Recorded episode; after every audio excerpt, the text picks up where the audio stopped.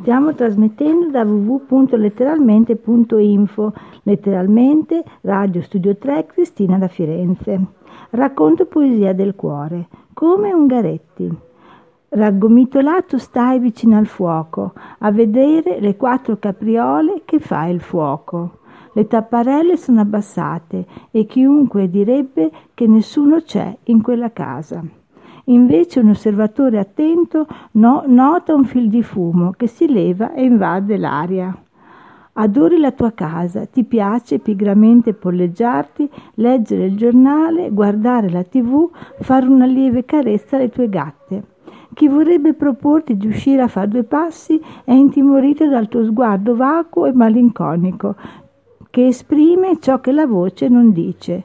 Ti senti al sicuro tra quelle mura, hai tanto tempo per pensare e giorni vicini e lontani che ti porteranno via e trasformeranno l'atmosfera.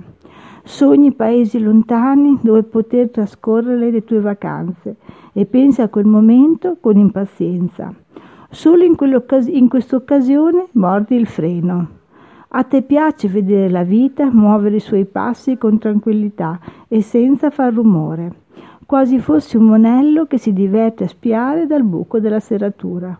Anche lì, in quella stanza, ci si può affacciare alla finestra per scoprire misteri e intrighi. L'esistenza tua, calma come un'onda che si rinfrange piatta contro gli scogli, ogni tanto viene sconvolta dalle fughe con gli amici al mare tra risate e abbuffate.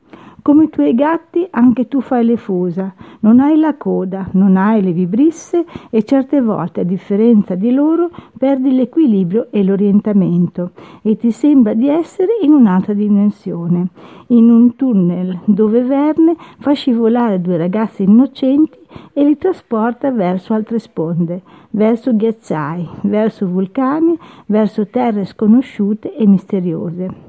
La tua vita, i tuoi libri. Tra pergamene sgualcite, bestseller, romanzi e storie d'amore passano sotto le tue dita vite vissute, personaggi d'altri tempi. L'ultima pagina del libro ti rivela una data storica. Probabilmente vorresti stracciare la pagina o dimenticare la ricorrenza.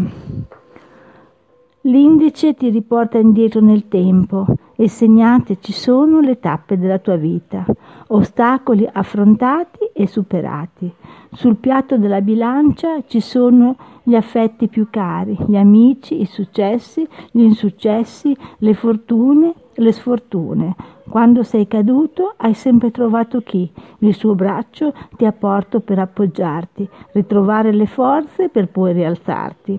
Questo è il trofeo più bello e che non tutti hanno.